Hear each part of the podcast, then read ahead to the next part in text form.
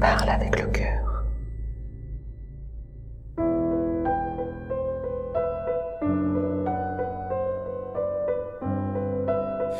Et euh, dans ce surréalisme qui était déjà, je trouve, assez prononcé, elle tombe enceinte.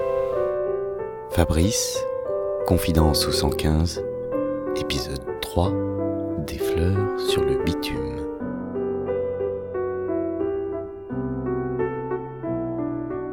Dans la rue, en fait, c'est pas que t'es rarement tout seul, parce qu'il y en a qui sont seuls, mais t'es souvent entre copains. Ouais. C'est des copains, une amitié euh, plus ou moins euh, sérieuse et valable, mais t'es entre copains. Tu, tu peux, euh, au bout d'un moment, avoir une bande de 3, 4, 5 personnes. Du coup, t'es pas tout seul. Et si tu dors dehors, t'es pas tout seul. Tu dors avec ces gens-là. Mm. Donc, et tu, tu te fais moins agresser. Parce que les, les sans-abri, ça se fait agresser. Parce que ça doit être très très drôle d'agresser des sans-abri. Donc il y a une réalité euh, comportementale aussi. Vous, êtes, vous avez été confronté ça, à ce genre de, de choses? Ça faisait partie du quotidien de, de- de- quand tu dors par terre, de te faire agresser, de te faire braquer tes pompes, de te faire braquer ton duvet. Et en plus, euh, si on a pu te foutre de quelques pains dans la gueule et que t'as et que t'as le nez fracturé ou l'arcade sourcilière en sang, euh, voilà. Et, euh, c'est pareil, quand t'es sans abri, c'est compliqué d'a- d'arriver dans une salle euh, d'urgence. Ouais. On n'a pas envie de te voir. Souvent. Pas tout le temps, mais souvent. Euh, donc c'est plus compliqué d'avoir accès aux soins, d'avoir accès à ces soins-là. Euh, ouais, ouais, c'est dur. Tout, ça, Ouais. tout, tout est plus compliqué, tout est plus difficile, tout est euh, une lutte, alors que c'est des, rien que la survie est une lutte. Il y a des cas qui t'ont qui t'ont marqué? Je me souviens là de deux, deux cas. Alors il y a une situation très précise et on va dire une situation plus générale. Mhm. La situation plus générale, elle, il s'appelait Rachid. Il avait euh, quasiment une soixantaine d'années. C'est quelqu'un qui nous appelait très régulièrement, pas nécessairement pour demander une place d'hébergement d'ailleurs. Euh, il était donc d'origine maghrébine, je me souviens plus de quel pays. Il avait quitté le Maghreb il y a des années et il y retournait pas et on a mis un temps euh, à comprendre parce que euh, il avait amorcé, euh, comment dire, un changement de sexe.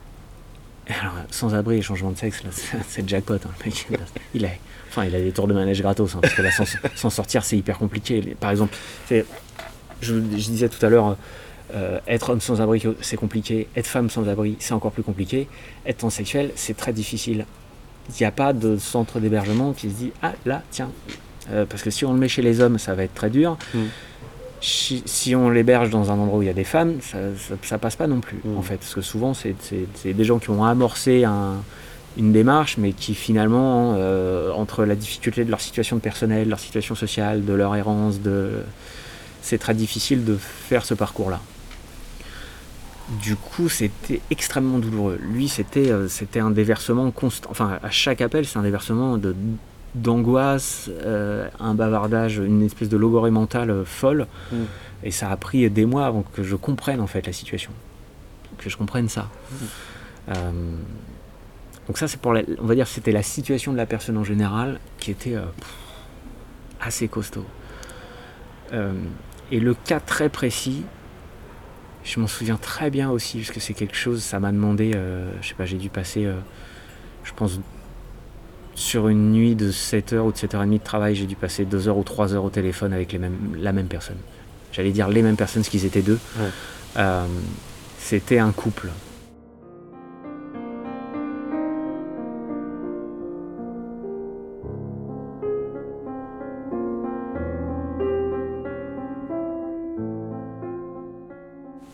Parce que ça, pareil, c'est quelque chose qu'on ne soupçonne pas, mais euh, une relation amoureuse à la rue, ça arrive.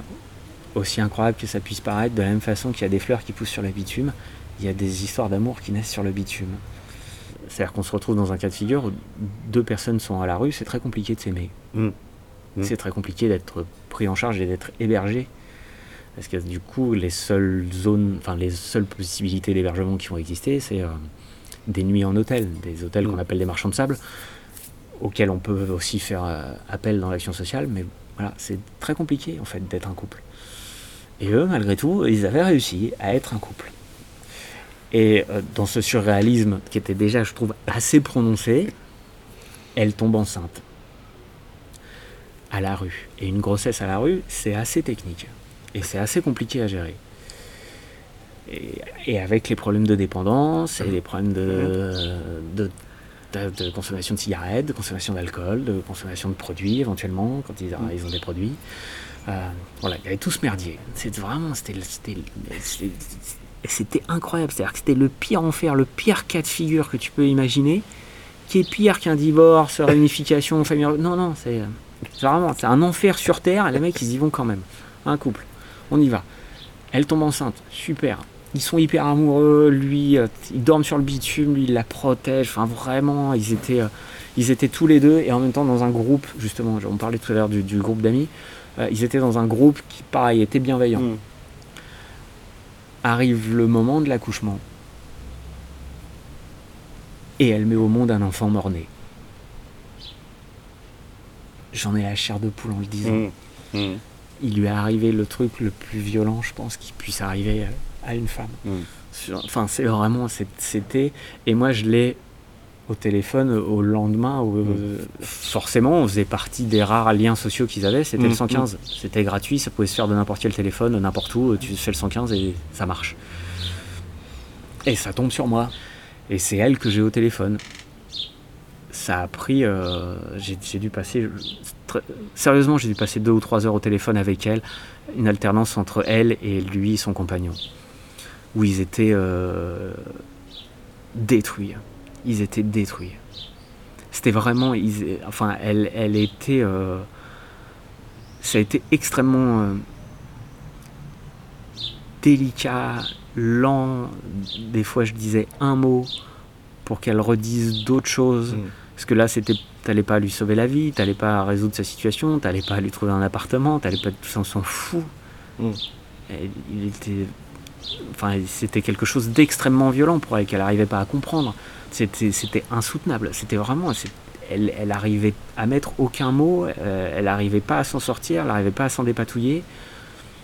Et en fait, je dis que ça, m'a pris deux ou trois heures parce que euh,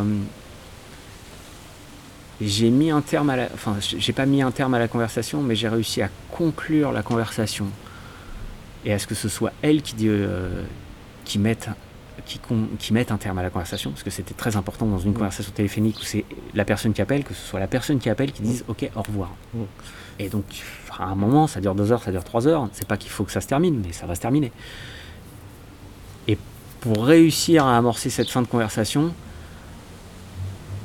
je me souviens que le seul truc que j'ai trouvé à lui dire, c'était, je pense tout simplement que votre enfant, il était trop beau pour, euh, pour cette planète. Et du coup, c'est ce ça qui s'est passé. C'est ça qui s'est passé. Votre enfant, il était trop beau, donc il pouvait pas rester. Il était trop beau.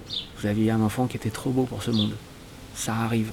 Vous n'êtes pas nombreux, nombreuses, mais de temps en temps, il y a quelqu'un qui, fait quelque chose de trop beau pour le monde. Et c'est, bah, du coup, c'est pas possible.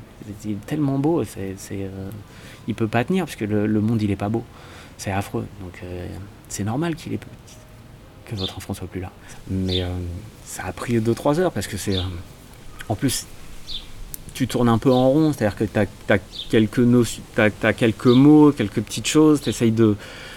Souvent, tu essayes de tendre des perches pour que ça sorte. Quand tu Mm. sens que c'est Mm. en train de sortir, tu casses pas le flot. Mm. Tu, le, tu, le- tu l'accompagnes.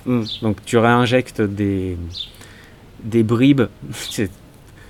T'as pas un dialogue, t'injectes toi des bribes dans la conversation Pour le- réamorcer. ouais, voilà, Ouais. pour réamorcer, pour que le flux euh, continue, Ouais. que ça sorte. Et ça sort 15 fois, c'est pas grave. Vous le dites 15 fois. Parce que c'est vrai que sur les deux heures, à peu près, je ne sais pas combien de fois, elle a demandé pourquoi. Et donc à un moment, il fallait que j'arrive à répondre à cette question, puisqu'elle me l'a posée des dizaines de fois. Donc des dizaines de fois, elle m'a demandé mais pourquoi? Mm. Ah, ben, Des dizaines de fois, je n'ai pas su répondre. Je ne Mm. savais pas pourquoi. Je savais pas pourquoi, pourquoi c'était arrivé, ce qui était arrivé. Mm. Euh, ça peut être, bien sûr que c'est lié à des raisons médicales, à des raisons d'hygiène, des- mais, mais, euh, non, c'est pas ça Mm. qu'elle a envie Eh d'entendre. bah elle, s'en fout de ça. Mm. Elle, a, elle a apporté un gamin euh, pendant neuf mois.